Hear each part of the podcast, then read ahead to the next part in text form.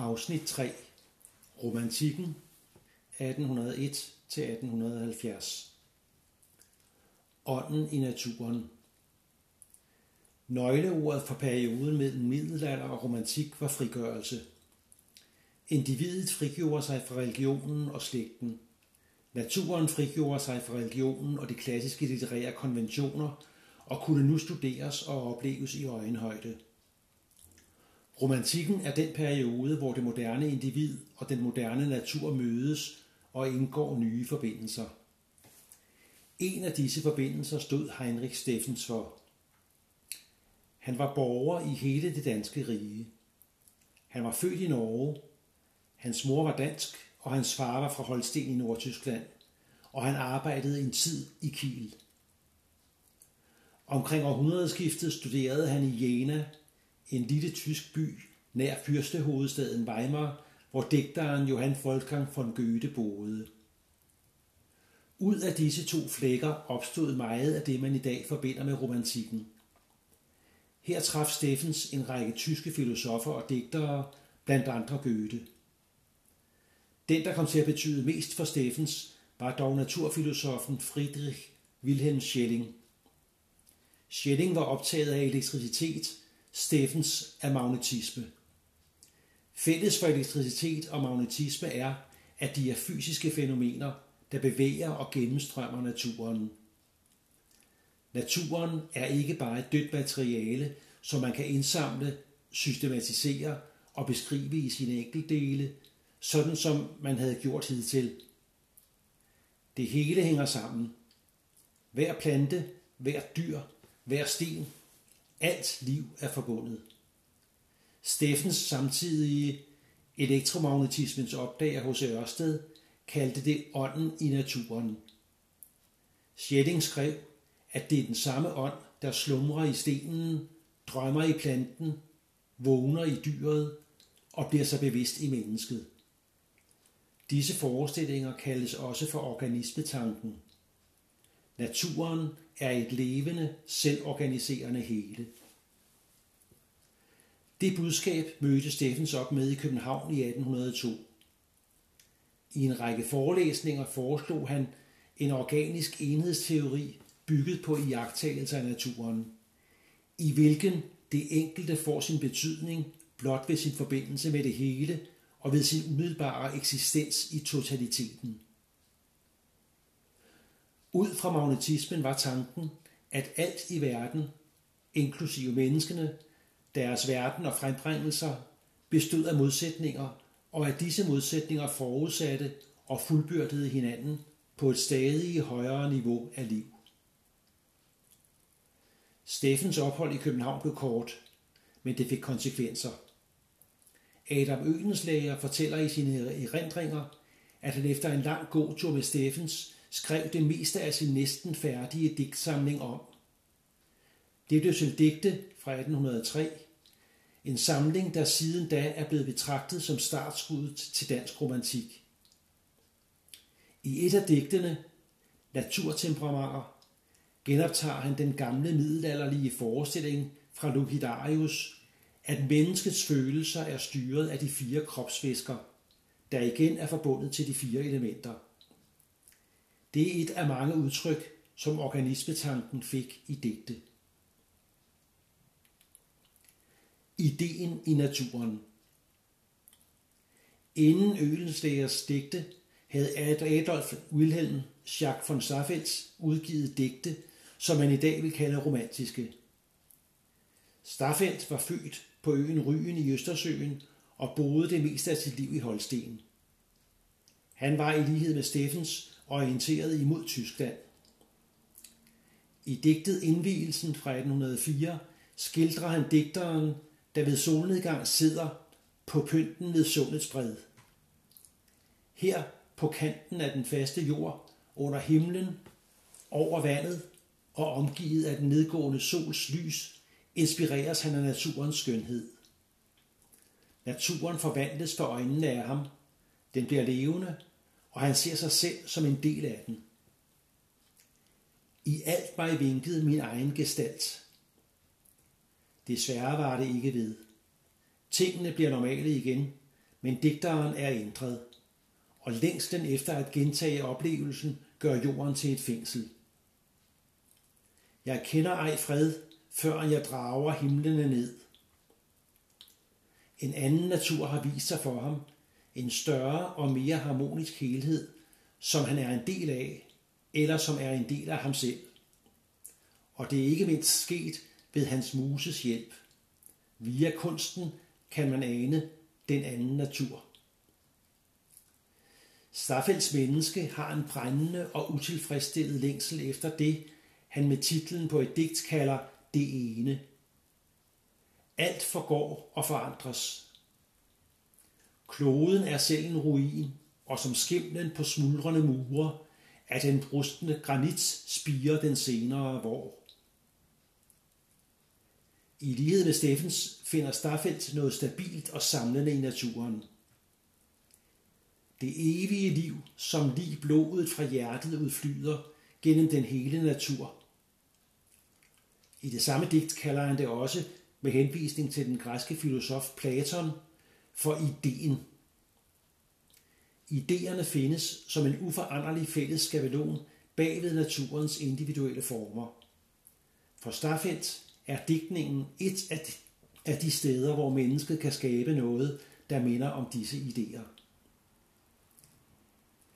Staffelt er så meget af en platoniker, at det han søger lige så ofte viser sig at være hinsides naturen som i naturen. Staffelts platonisme bunder i et dualistisk verdensbillede, hvor natur og idé er adskilte størrelser. Det nye ved Staffelts platonisme er, at kunsten er blevet fødselshjælper til idéernes verden. Det andet nye ved den findes i udtrykket i alt mig vinket min egen gestalt. En af de tyske filosofer fra Steffens Jena, J.G. Fichte, mente, at al erkendelse begynder med et skabende princip i jeget. Verden omkring os forstår vi ud fra os selv. Tingene omkring os kan først forstås, når de har været omkring vores bevidsthed. Derfor ser vi ikke bare tingene i vores omgivelser, vi ser dem i billeder, vi selv har dannet. I den forstand ser vi os selv overalt. Forestillingen om, at virkeligheden findes i menneskets bevidsthed, og ikke i den verden, vi går rundt i, og kan sanse, kaldes romantisk idealisme. Hvis en blanding af platonisme og romantisk idealisme udgør Staffels digte en anden version af romantikken, end den, orga- den, end den organisme-tænkning Øenslager stod for, og som hentede inspiration fra Ørsted og Steffens. Steffens og Staffelt er derimod fælles om at bringe romantikken til Danmark via Tyskland. De er sammen med Jens Bakkesen eksempler på forfattere, der levede det meste af deres liv i Tyskland. For Bakkesens vedkommende plus Frankrig og Schweiz. Og som skrev på dansk og på tysk.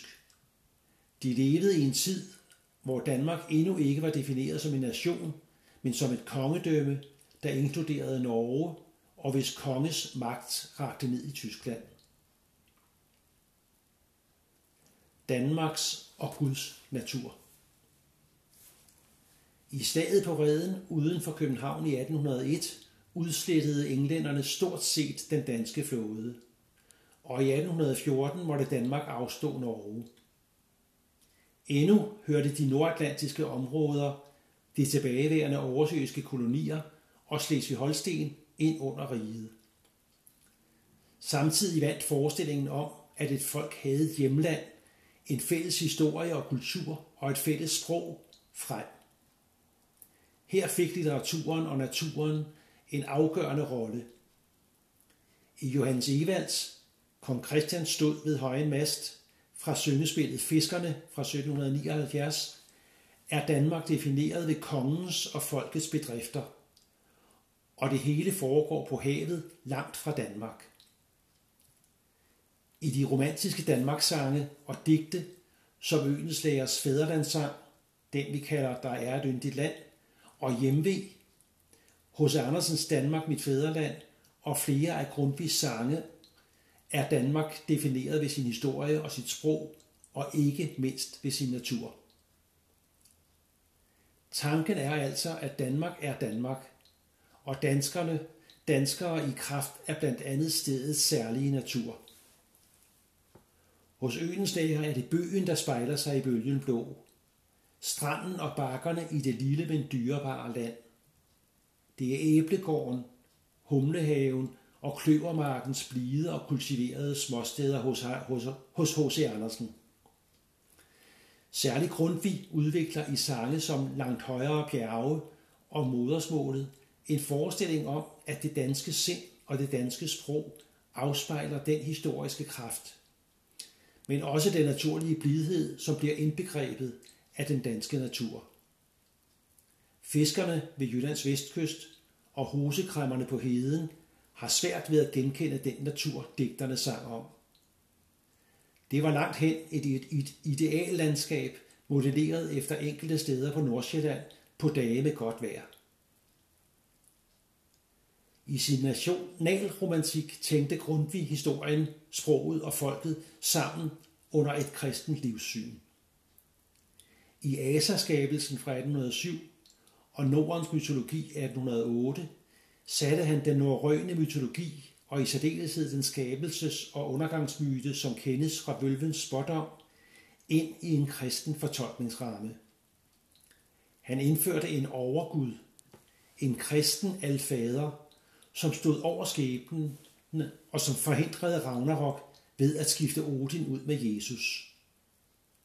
Dermed lavede han en historisk forbindelse mellem den savnomspundne vikingetid og det mere og mere sølle og forgældede kristne Danmark. Nationen havde fået sine rødder og sin historie. I salmerne anskueliggør Grundtvig ofte det kristne budskab ved at henvise til en kendt virkelighed. Det kan han gøre, fordi han mener, at det jordiske er guddommeligt. I første strofe af Pinsesalmen, i al sin glans nu stråler solen, taler det guddommelige til os gennem naturen. I al sin glans nu stråler solen, livslyset over noget stolen. Nu kom vor pinseliljetid, nu har vi sommerskær og blid. Nu spår os mere end engle røst, i Jesu navn en gylden høst. Den naturlige forårssol i første vers bliver til det overnaturlige livslys i andet. I fjerde vers vender Grundtvig tilbage til den jordiske sommer. Fordi han har opladt solbilledet med religiøs betydning, kan han nu skrive, at frelsen, den gyldne høst, ikke kun er noget englene lover. Jesus storhed fremgår af naturen selv. Kulturens natur Naturen fik ikke for lidt i romantikken. Den var ånd, idé, Guds natur og nationens sjæl. Nogen blev nødt til at pege på, at den jo også bare var natur.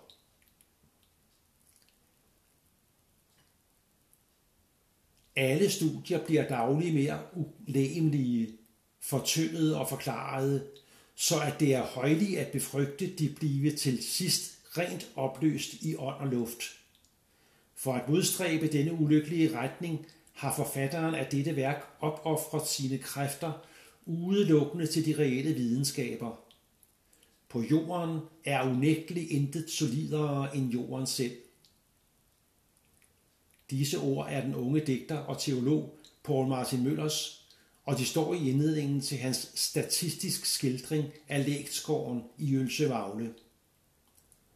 Møller skrev teksten under en skibsrejse til Kina 1819-21. Teksten er en parodi på et genrebillede. Udtrykket genrebillede kommer fra kunsthistorien, men det blev også en del af litteraturen. Det betegner realistiske, men samtidig idealiserede og idylliske skildringer af hverdagslivet. I dansk litteraturhistorie er genrebilledet knyttet til begreber som poetisk realisme og Biedermeier. Biedermeier er det nedsættende ord for skildringer af borgerlig familieidyl og står i direkte modsætning til den stærke higen efter en større natur, som findes hos en digter som Jacques von Starfeldt. Poetisk realisme peger mere præcist på en bestræbelse i tiden på at skildre virkeligheden, men samtidig forstå den som en del af noget andet og mere omfattende. I Ludwig Böttchers Piazza Barberina fra 1866 skildres en fontæne i Rom og folkelivet omkring den. Midt i fontænen sidder havguden Triton og puster i et horn. Ud af hornet springer en vældig stråle op med buller. Den er hentet dybt fra jordens grund, og den overskubber bryst og skulder og ender susende sit fald. Al den naturkraft, der ligger i dette billede, forvandles nu til en sød og blid musik. Jeg hørte tonerne i nattens stund, men mere viskende og ømme. De dryssede mig sødt i blod og gik igen i mine drømme. Det er poetisk realisme. Naturens kraft bearbejdes og forvandles til hverdag og drøm. Det er ikke så meget forholdet mellem natur og ånd, som det er forholdet mellem kultur og natur, der er på spil hos Bøtcher og i den poetiske realisme. Maleren Christian Købke havde af sin lærer Eggersberg lært at male virkeligheden med størst mulig opmærksomhed. Uden for Rom havde Eggersberg malet udsigten over byen med buerne på en romersk akvadukt i forgrunden fra 1815 eller 1816. Byen er set fra naturen og indrammet af historien. Her er ingen simple modsætninger. Kultur og natur er skudt ind i hinanden. Købke var også i Rom. Inden da malede han i 1834 udsigten inde fra kastellet ved København med en indramning og et lys, der låner fra Eggersberg og hans Italien. Købkes maleri er et genrebillede. Motivet er en hverdagssituation, som er fyldt med fortællinger, men det er også idealiseret. Det ses dels af den omhyggelige indramning, som signalerer, at virkeligheden er skåret til og gjort skøn, dels ved at kulturen, det vil sige broen, porten og menneskene, forsvinder i naturen i mark, træer og himmel. Blikket føres fra mørket, der hviler over maleriets højre hjørne, og ud i lyset, naturen og himlen. Skyggen fra den højre portstolpe falder over stenbroen, der fører videre til den røde træbro, hvis stolper gentager stenportens og så videre ud i landskabet. Maleriet har fanget et øjeblik i hverdagen, og det er en gradvis åbning imod naturen. Også hos Købke er der forbindelse mellem natur og kultur, by og land, hverdag og drøm. Natur uden Gud og Gud uden natur. Romantikkens natur var ikke bare ånd og idé, eller et spejl for digterens stemninger. Den var også noget, man levede midt i og med. I indledningen til Sten Stensen Blikkers tragiske novelle, Rosekræmmeren fra 1829, beskriver fortælleren et hedelandskab, som har tre lag. Evighed, drøm og virkelighed. Fortælleren, der er vandret over heden og i første afsnit ser ud over landskabet, ville ønske, at der intet spor var af menneskene. Ikke fordi han holder af den uspolerede natur, men fordi menneskelivet er smertefuldt. Den evighed, han tænker sig, er helt tom som en ørken eller et hav. Et stort intet. Denne tomhed giver drømmene frit slag. I andet afsnit beskriver han alle de syner, han kan se for sig. Jorden og himlen, naturens farver og former giver anledning til en kæde af drømmebilleder, det ene mere fantastisk end det andet. Drømmenes natur er mønstre i stadig forvandling, sådan som skyerne over himlen. Alle mulige forestillinger og fortællinger kan rejse sig af dette landskab. Men i tredje afsnit fremgår det, at han også er en vandringsmand. Jæger måske. En, der lever i denne natur, og som træt og tørstig har behov for hvile og selskab. Derfor finder han sig til sidst et virkeligt hus midt i det storslåede natursceneri. Her møder han mennesker, hvis skæbne er formet af de livsbetingelser, heden giver dem. Den evige natur er tom. Den drømte natur består af frie arabeske mønstre, og den virkelige natur er en, man befinder sig i med sin krop og sine sanser, og som mennesker lever og dør i. De lever et tragisk liv, fortæller resten af novellen. Det er med andre ord en sammensat natur. En, der ikke er til at sætte på formel. Passagen fører læseren med vandringsmanden ind i denne natur. En natur, der sætter forestillingsevnen fri, men som mennesket også er bundet til. Indledningen til hosekræmmeren siger, at mennesket eksisterer sammen med naturen, og at denne sameksistens indebærer alt fra evighedslængsler og drømmesyn til kropslig tilstedeværelse og knaldhårde livsvilkår. Det er en sanselig, men tragisk og gudløs natur. Disse træk hos blikker og i perioden kan samles under betegnelsen romantisme. Der er ingen Gud på blikkers hede. Det er der til gengæld i Søren Kierkegaards filosofi. Der har Gud ikke bare noget med naturen at skaffe. Kierkegaard begynder sin roman Enten eller fra 1843 med Don Juan. Ikke Molières, men Mozarts opera fra 1787 over samme historie. Don Juan er for Kierkegaard det musiske menneske, som uden at tænke nærmere over det, lever med åbne sanser og følger sin lyst. Kierkegaards bog og hele hans lære om de tre stadier, det æstetiske, det etiske og det religiøse, er en bevægelse væk fra dette menneske. Men Kierkegaard og Don Juan har et fælles udgangspunkt. Don Juan er det frie menneske.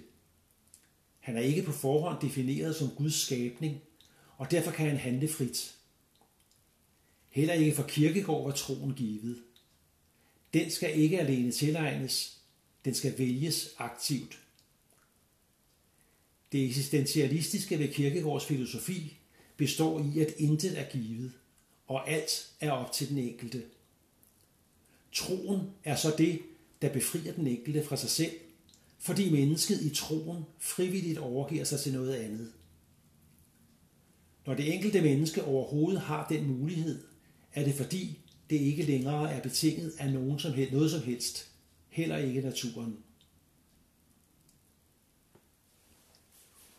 Den gale videnskabsmand. Naturen rummer livets gåde, og hvem vil ikke give sin højre arm for at kende den?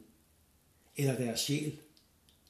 Faust er en lært mand, som er løbet sur i livet og studierne.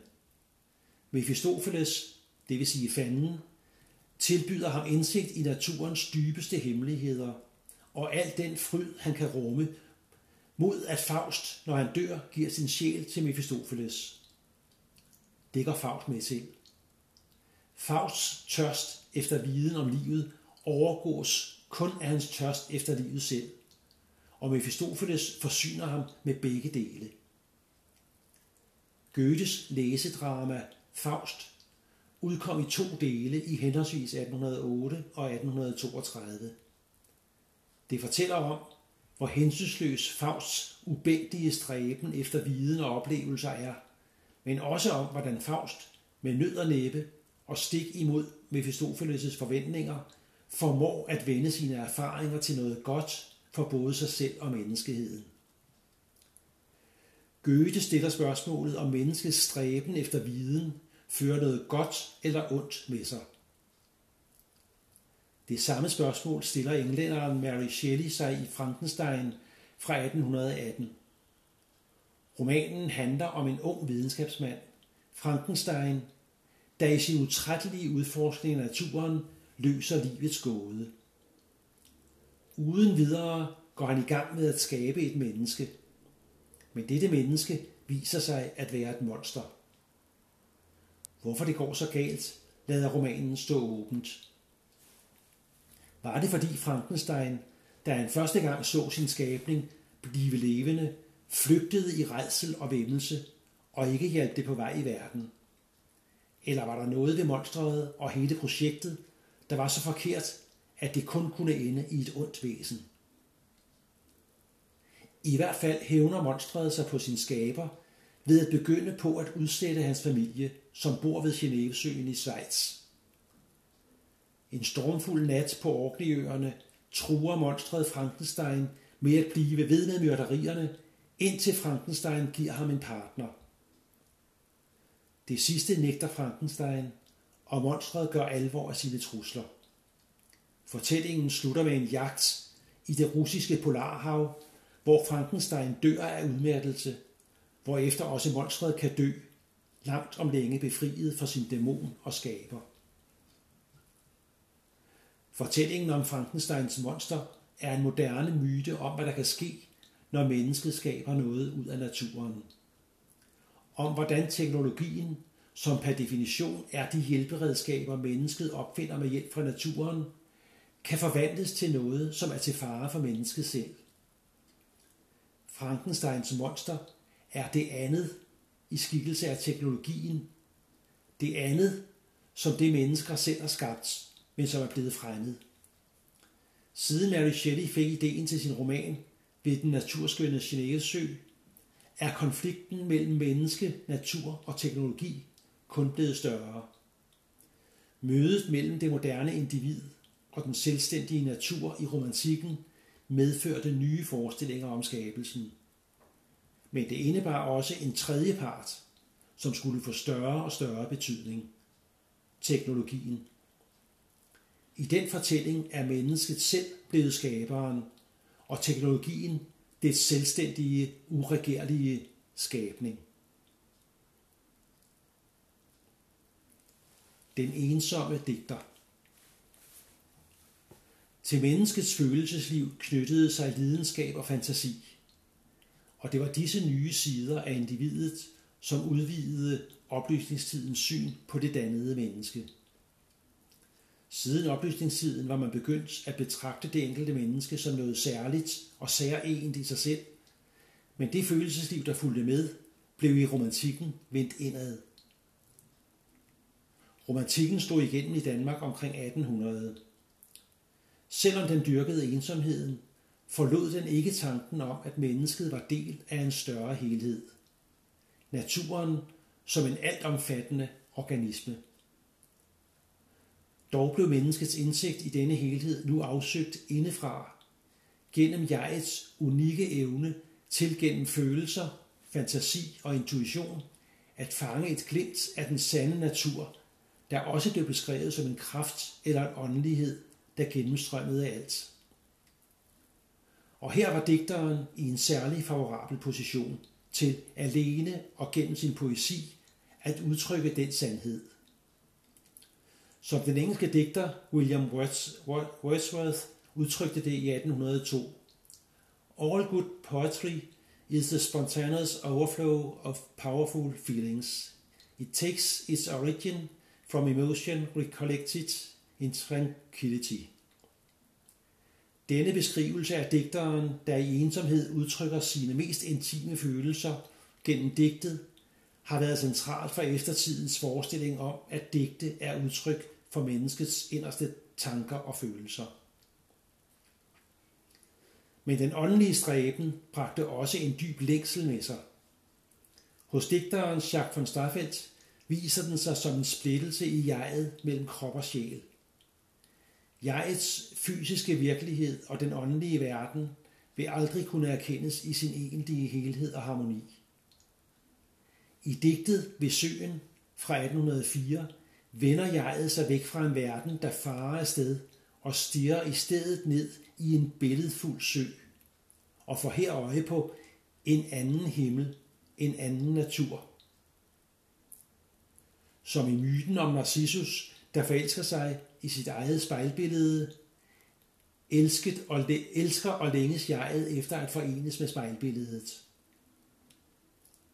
Mit første jeg fra det rene blå, mit renere selv til visker, visker mig så. Vi skilte du dig fra mig, fra mig, og dog, hvor elsker, hvor elsker jeg dig. Gentagelsesfigurerne fra mig, fra mig, og hvor elsker, hvor elsker, fordobler ordene på samme måde som spejlet genspejler, og bliver samtidig et ekko, der minder om, at Narcissus afviser ekos kærlighed. I Staffels digt er spejlingen dog åndelig. Jeget ser sin indre natur spejlet i naturens ydre og længes efter en renere åndelig, om end uopnåelig forening, som kun lige drømmeagtigt anes. Mig synes, at guder og mennesker gå, omfavnede dybt i det rene blå. Det er længslen efter denne omfavnelse, som digtet giver udtryk for, om end virkeligheden er en smertefuld anden. Det dæmoniske menneske. De frigjorte følelsesudbrud bragte en anden dobbelthed med, når de fordoblede det dagklare hverdagsjeg ved menneskets skyggesider. Flygtige forelskelser, hjertets smerte og erotisk begær var lunefulde, uforudsigelige størrelser, som kastede mennesket ud i et ukendt og indimellem angstfyldt terræn, og som udfordrede borgerskabets normer. Midt i den følsomme selvrensagelse fik jeget øje på den anden og på sider af sig selv, som lå uden for dydighedens rammer. I Emil Aarstrups digt Erkendelse fra 1838 kommer denne modsætning til udtryk netop mellem det at våge at hengive sig til begæret og at holde moralsk og dydigt igen. At ikke jeg for længst har hængt mig om hendes hals, om hendes knæ, og i mit raseri har våget, ja hun må tro, jeg er af træ. Men det er jeg på ingen måde. O, gid jeg bare var af træ. Men jeg er lidt moralsk lidt dydig, og derfor egentlig et fæ. I Aarhus digte er omdrejningspunktet ofte blikket, det at se den anden og at se sig selv i den andens blik. Et blik, der hastigt mødes i et hemmeligt øjeblik af lykke, midt i en ellers dagligdags foretagelse, som fjerboldspillet, i teatret eller ved en middag. Blikke, der vækker begær. Digtet Erkendelse er fra en serie digte, der hedder Erotiske situationer, hvor i det mandlige jeg møder en ung kvinde, og i sin beskuelse og beskrivelse af hende samtidig får øje på en skjult verden af lyst og erotik. De intense øjeblikke er flygtige og ustabile, som i digtet angst. Om lidt så er vi skilt ad, som bærne på hækken. Om lidt er vi forsvundne, som boblerne i bækken. Men samtidig udløser blikket på kvinden og hendes blik på ham en parallelverden af sensualitet og nydelse. Denne dobbelthed ses i faktiske spejlinger som i digtet En middag. Se vort lille tafel spejler sig i floden, se forellen, pynter fadet med sin sidste stive, graciøse sprællen. Se tokajervinen gløder, og orangens søde skive. Middagen er på den ene side anledning til en almindelig formel sammenkomst, hvor der spises forrejl og appelsin og drikkes vin. Og på den anden side en optakt til erotiske forestillinger, som skræller den pæne overflade af sammenkomsten. Vinen gløder og er skønnere end druen med sin skal, og appelsinskiven bliver i hendes mund sødere, end da den havde sin guldhud. I digtet på sneen får dobbeltheden form som de skygger, måneskinnet kaster af manden og kvinden på sneen. Til at begynde med går de adskilt. Han betragter månens lys på byen og sneen og får øje på en smuk kvinde og forestiller sig, hvordan det må, måtte være at være sammen med hende. Han klæder hende af med øjnene, betragter hende oppefra og ned. Hendes ånde i luften, muffen, der vinder sig om hendes hænder, silkekjolen, der skriger om hendes knæ, og sneen, der synger under hendes fødder og får så der på den hvide, rene overflade øje på hendes skygge, og ved siden af den sin egen, langstrakt og urolig. Den nærmede sig forvirret. Den lod, dette sande, sit eget sorte væsen med dit sig kælen blande. De svulmede Canova, ej bedre grupper skabte. Imellem blev de borte, når månens lys sig tabte, og kom igen til syne. I stillinger, o lykke, mit kød og blod må savne, men opnås af min skygge. Under borgerskabets i overflade hersker altså en skyggeside af kælens svulmende lykke. Men denne skjulte skyggeside begrædes ikke i længsel efter forløsning eller forening. Den nydes i fulde drag. Nydelsen er netop i beskuelsen af kvindens skønhed at få øje på sin egen nydelse. Identiteten forgrener sig. Følelseslivets forviklinger blev en del af menneskeskildringen og bragte også en realisme med blik for psykologiske detaljer med sig. I Paul Martin Møllers lange novelle En dansk students eventyr fra 1824 er hovedpersonen Fritz farverig og uforudsigelig.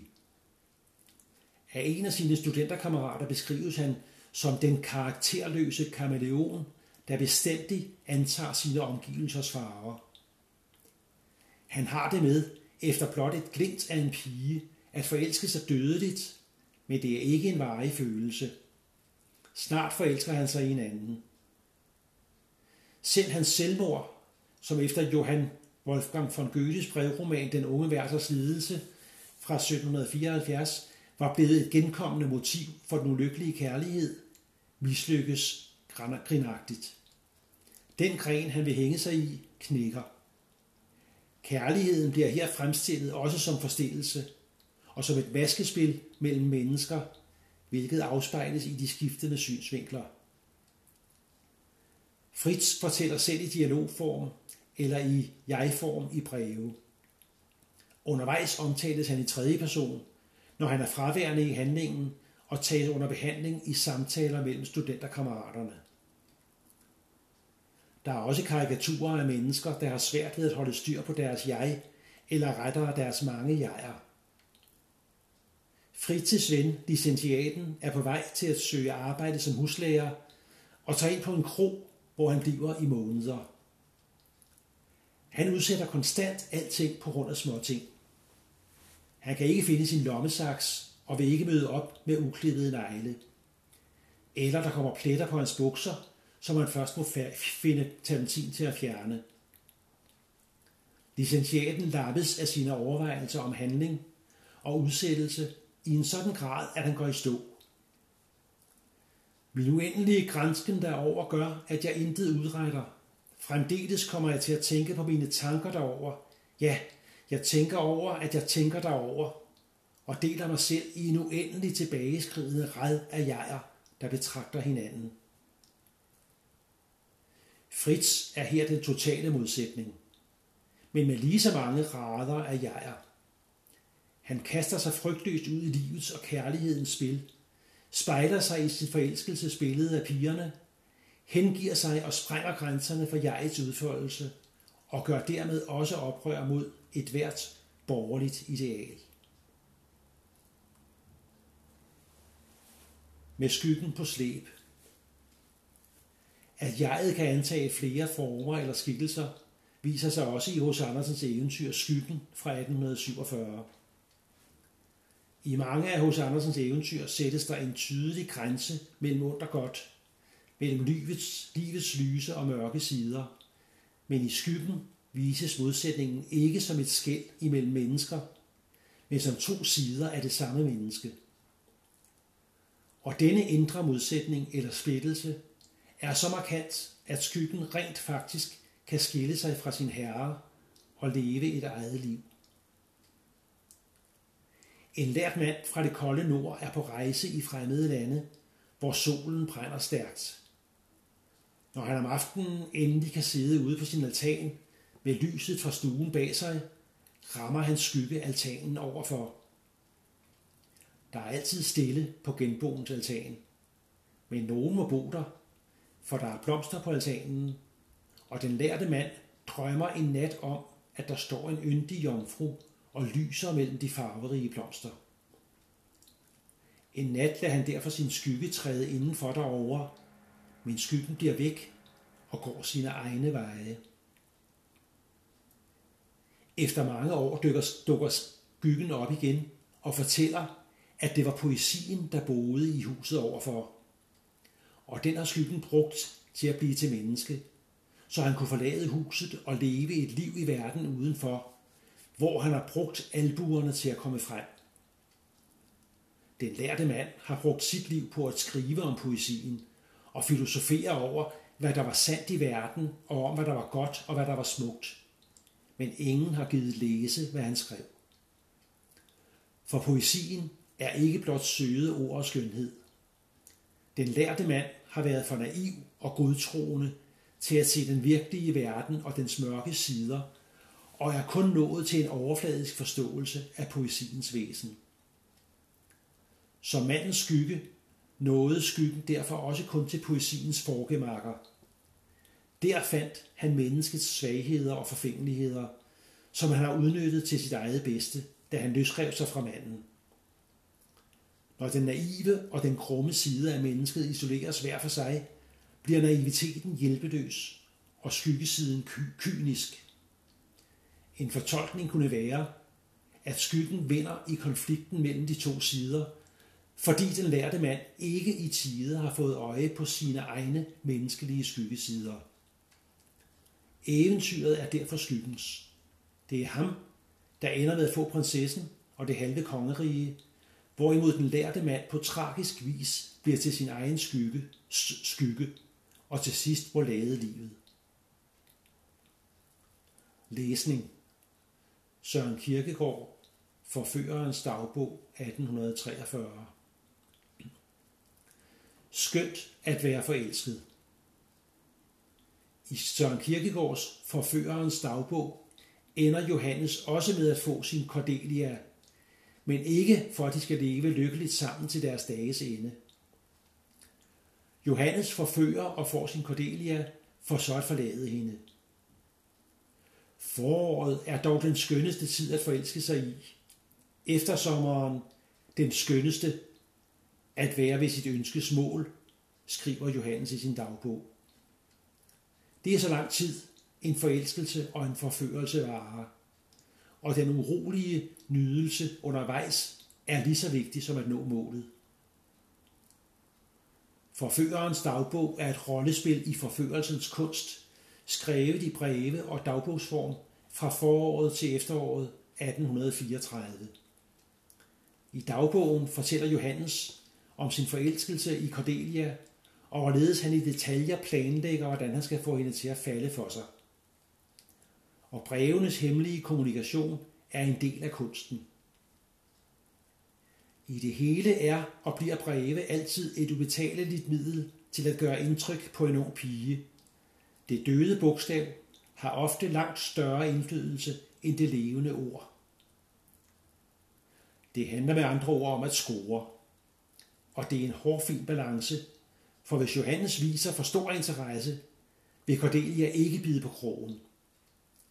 I stedet nærmer han sig hende langsomt.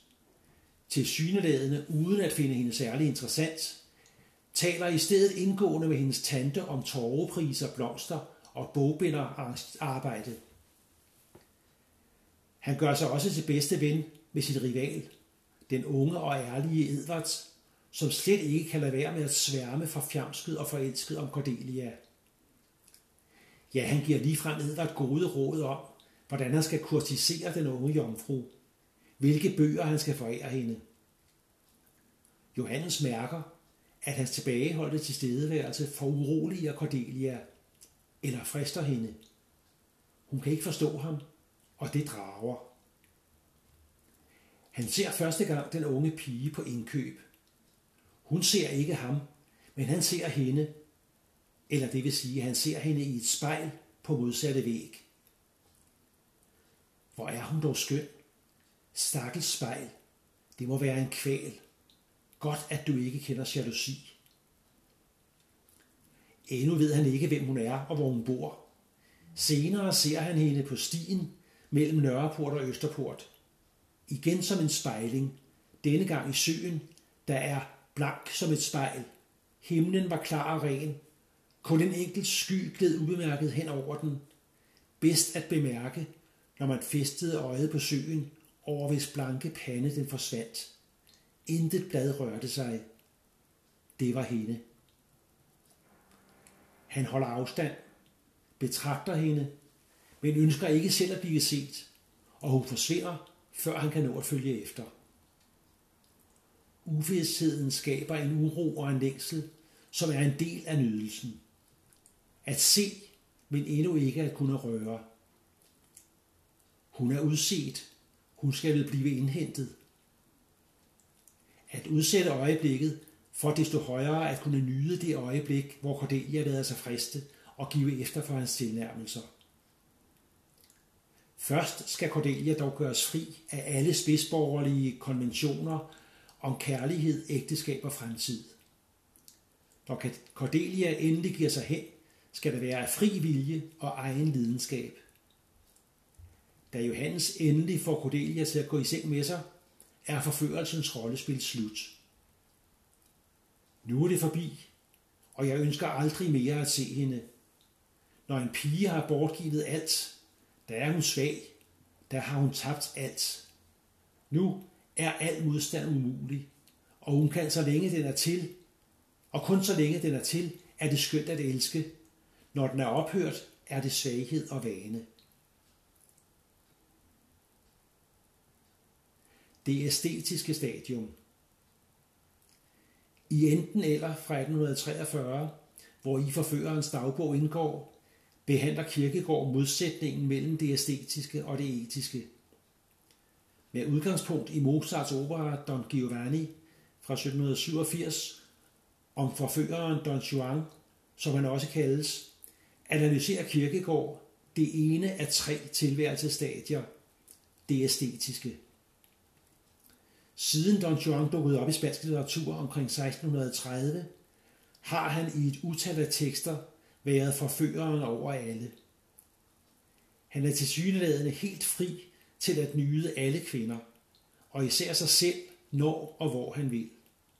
Men det gør ham samtidig ufri. Der skal altid en ny kvinde til, ellers kan han ikke bekræfte sig selv. Derfor er han nødt til at gentage sig selv hele tiden. Men gentagelser fører til kedsomhed i stedet for tilfredsstillelse og ender i håbløshed. Æstetik har med det græske ord aesthesis at gøre. Det betyder sanseerfaring i bred forstand, hvad enten den omfatter kroppen og tingene omkring os, eller et kunstværks former, farver, rim og rytmer.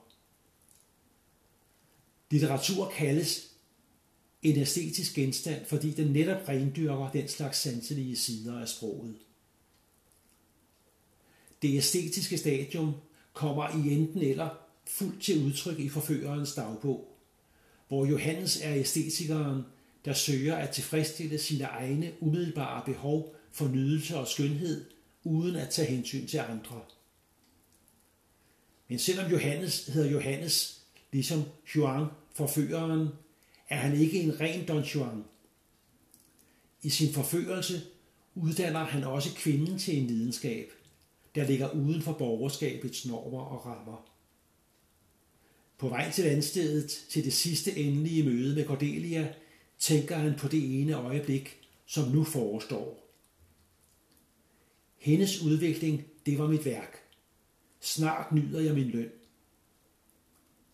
Bagefter er hun ikke længere interessant. Det interessante har for Johannes været netop at skabe hende – en kunstner maler sin elskede. En billedhugger danner hende.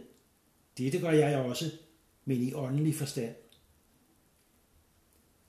Kirkegårds to andre stadier, det etiske og det religiøse, er anderledes. Etikeren kan vælge i forhold til etiske normer, men kan ikke vælge at befri sig for det valg. Kun den religiøse er fri, for han springer ud i troen helt på egen hånd, uden rationel eller etisk begrundelse, og uden Don Juans forventning om at blive tilfredsstillet på en måde, han allerede kender. Johannes er på sin vis narcissist, om end det er spejlbilledet af Cordelia, han forelsker sig i. Han skaber derved et spejlbillede af sig selv i den unge kvinde. Forelsket er jeg i mig selv. Hvorfor? Fordi jeg er forelsket i dig.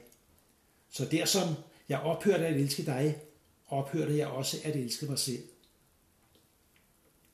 Og de to første gange, han ser hende og udser sig hende, er det netop som spejlinger. Det er dermed i kvindens spejlbillede, forføreren ser sig selv. Den iscenesatte forførelse og skyggespillet er et eksperiment i hans eget indre.